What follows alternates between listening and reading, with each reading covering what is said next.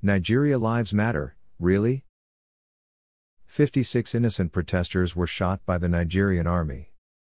Citizens are terrified and hiding in their homes, or on the street fighting. A tweet says, From today, I want to beg everybody here.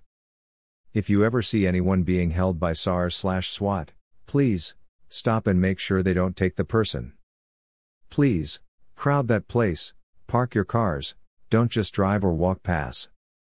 Please, pass it on. Hashtag EndSARS.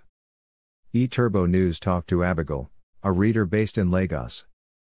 She reports Lagos youths in Nigeria were protesting against police brutality and bad governance with the use of the hashtag hashtag EndSARS hashtag EndPolice brutality hashtag and bad governance for the past decade in Nigeria. They called the government to disband it, which it did, but there are other endemic issues which they also brought to the fore. Our lawmakers are the highest paid in the world, yet they abandon social welfare projects that could benefit citizens. So much hunger, poverty, and unemployment in the land. So many issues. What happened? At least 56 people have died across Nigeria since the hashtag EndSARS protests began on October 8 with 38 killed across the country on Tuesday alone, according to human rights group Amnesty International.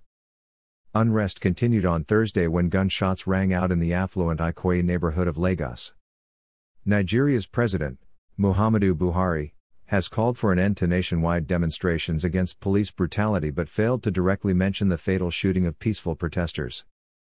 Buhari called on protesters to resist the temptation of being used by some subversive elements to cause chaos.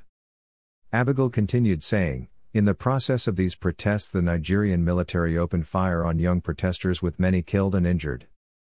These has now caused a fallout and mayhem, arson, carnage, etc. There was no provocation. The youths sat together on the ground at Lekki toll gate in Lagos where they had assembled for the past two weeks. As they say on the grounds, they held national flags in their hands singing the national anthem, yet the soldiers opened fire on them. It's horrible, I've been so sad and devastated. No one was provoked. Nothing, absolutely nothing. The SARS was disbanded quite all right, but instead of being tactical in addressing the demands, the FG set up another security outfit known as SWAT. So people felt. Wow, what insensitivity. That infuriated the citizenry the more. So there's been so much anger in the citizens due to the bad governance and poor living conditions.